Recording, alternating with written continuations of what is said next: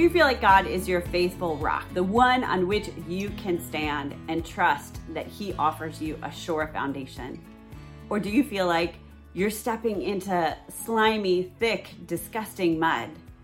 I don't know where you're at right now, but I just want to come to you with this word of hope from the Word of God. My name is Lisa Pulliam. If you are listening or watching this for the first time, I am the founder of More to Be, and I'm your host of this uh, time in God's Word, where we are committed to studying God's Word together through the Encounter God Bible Study series, particularly in 2020 as we study the names of God, or whenever you are joining in with us. And we're in week 15. We are studying the name of God as the faithful one, the rock on which we stand. And I, so that's why I ask you that question. Is God the rock on which you stand, or are you feeling like you're falling into deep mud? I have two stories to share with you that makes me think of this. Uh, my my son was out with my uh, husband and the girls taking the dog for the walk. And they they came upon this creek in which the dog of course wants to splash into the creek. And so my son went down to the the creek line and, and barefoot and decided to step into it. And as soon as he got into it his feet just went down like a good three or four inches into the mud and he he was stuck like he could just have been stuck right there for good uh, and unfortunately, he made a quick decision, and all he needed to do was get one foot out, and he could get back onto that rocky soil, and he was fine, right? Well, it made me think about this time uh, just over a year ago when I first arrived at my friend's farm to exercise her horses. And if you're not watching this and listening to, to this, uh, air quotes here, exercise horses after having not really ridden in a good 20 years. And we go out to the pasture, and it was a rainy, disgusting April, much like it is today, a rainy, disgusting April day. And uh, we we enter into this pasture, and we have to go to the other side of the pasture to get these horses. And my friend Shelly kind of goes around this really um, deep, muddy center part of the field. She was familiar with the field. She knew go swing right, swing swing wide, and swing right. I follow my friend Michelle straight through the middle um, because, you know, that seems to make sense. From point A to point B, you take a straight path. And Michelle makes it three quarters of the way through this muddy section. I make it right into the middle of this mud pit, and my boots start to pull off of my feet and I am I am like literally stuck. And I cry out Michelle help me. And Michelle turns around and she goes to give me a hand. And as I grab her hand and she goes to pull me out we both end up on our knees and butt in the muddy stinky and this is more than just mud right? This is horse poop uh, disgustingness and laughing, laughing, laughing. Shelly takes pictures of us. I was like, great, first time at this farm, and I'm on my face. Lord, what do you want to teach me here? Lo and behold, a year later, I can tell you that what he wanted to do was teach me how to lean on him and grow through the muck and the myrrh in community together. And so I, I share both those examples with you because sometimes we are in the middle of life in which we step into the mud and the difficulty of it and realize right away this isn't going to work and we can just get ourselves out by ourselves. Like my son was able to just step out of it without any help. But there are other times that we are so far in and we can't get out by ourselves and, and yes we need to ask god for help and we need to pursue him and say god help me get out of this mess that i stepped into unknowingly without purpose without intention I didn't know that I was going to end up in this, Lord. But we can't get out of it by ourselves. And we actually need to turn to those in proximity and say, help, and be willing to risk that. And sometimes it's going to be like me in that mud in that middle of the field, crying out and asking my friend Michelle to come help me. And other times we're going to be Michelle and have to be aware of those that we're doing life with and step into the mud with them and help them out. I mean, that is what we do when we're in community. And right now, as we're in the middle of COVID 19, uh, where our nation, our world is on shutdowns and lockdowns and quarantines, and people are sick and people are, are dying, we need to understand that most of us at this point are feeling like we're in the mud and not on solid ground. Uh, I think the report that came out from the president was that uh, the calls to the hotlines for those struggling with mental health health issues and over just a general sense of overwhelmed anxiety, depression, suicidal ideation is up by if I read the number correctly, 891%. Like that is is a crazy large number, which means if you're not struggling right now, somebody around you is struggling. And standing firm on that solid rock that God is may not feel like something that can be done by yourself. And so I, I want to bring today's study of God's word before us by saying that there are times that we just don't believe God is who he says he is. And there are times that we get off course and we don't understand his faithfulness. But we in the body of Christ can stand in the gap for each other, encouraging one another uh, bringing his hope to bear in our difficult situations.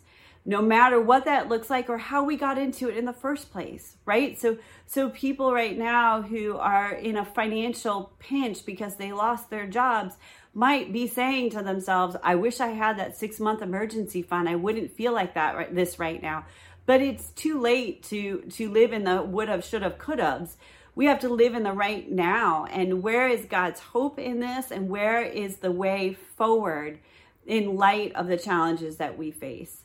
And so I think it's it's really interesting that we can look at God's word. So if you have your Bibles, turn with me to uh, Deuteronomy 32.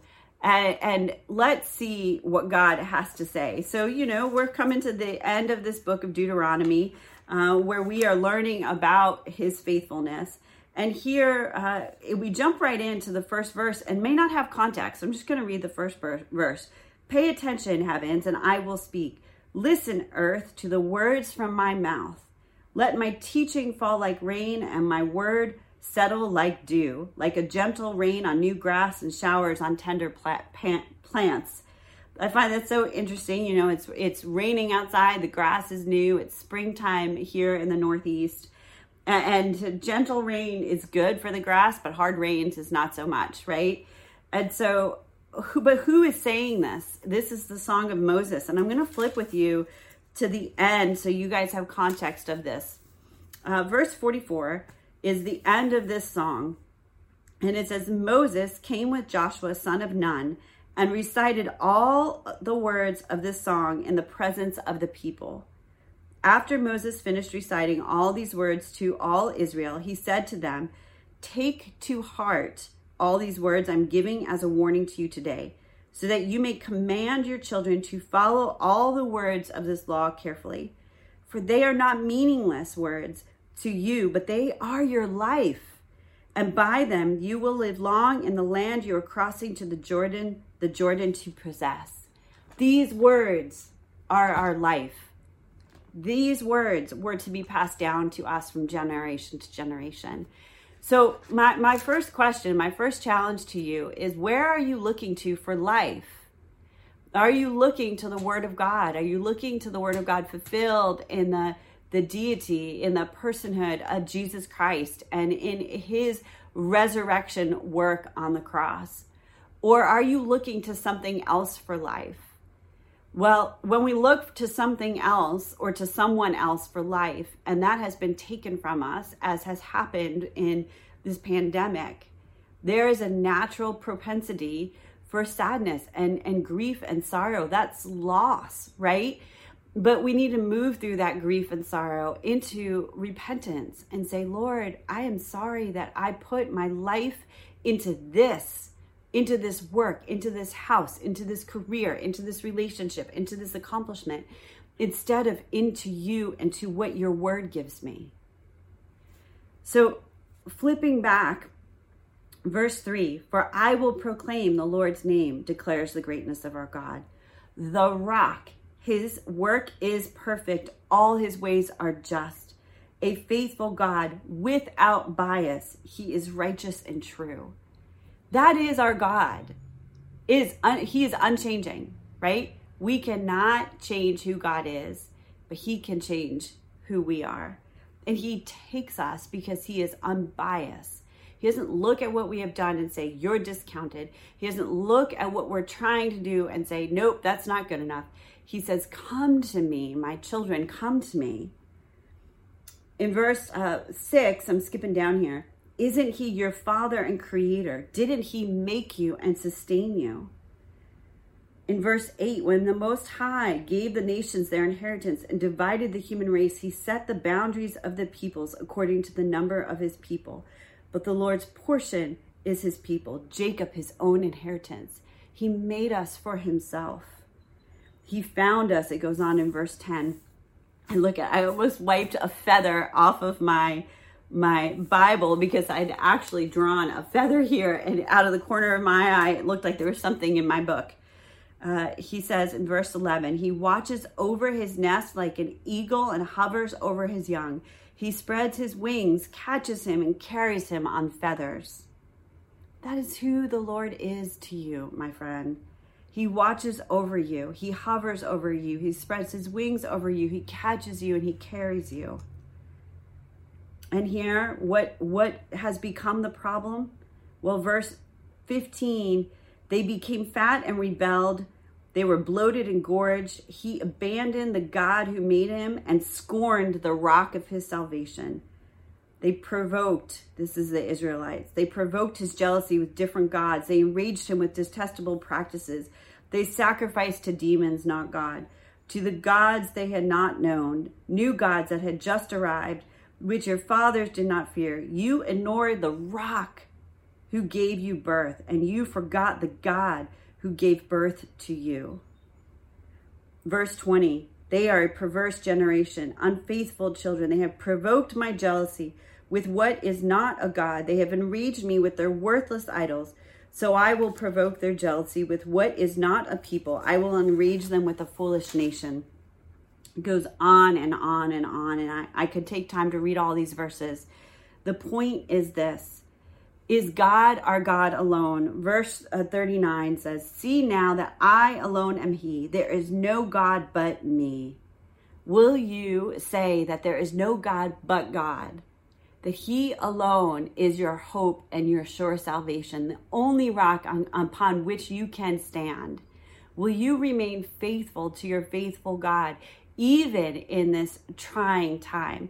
Whether you feel like your feet are just inched into the mud and you can quickly get out of it by yourself, or you are deep in and you need to outstretch a hand and say, God, help me, and provide somebody to help me out of this mud no matter where you find yourself today, will you say, God, you are my God. Forgive me for the idols that I have made, for the ways I have not worshiped you alone, that I have stood on something else as my rock in a false way. God, I want you to be my faithful God. I want to stand with you, under you, covered by by your care for me, covered by your feathers, God. Would you cover me uh, as I move forward in these uncertain times? I hope and pray that this word is of comfort to you that as it says here, take to heart all these words I'm giving as a warning to you today, so you may command your children to follow all the words of this law carefully. For they are not meaningless words to you, but they are your life.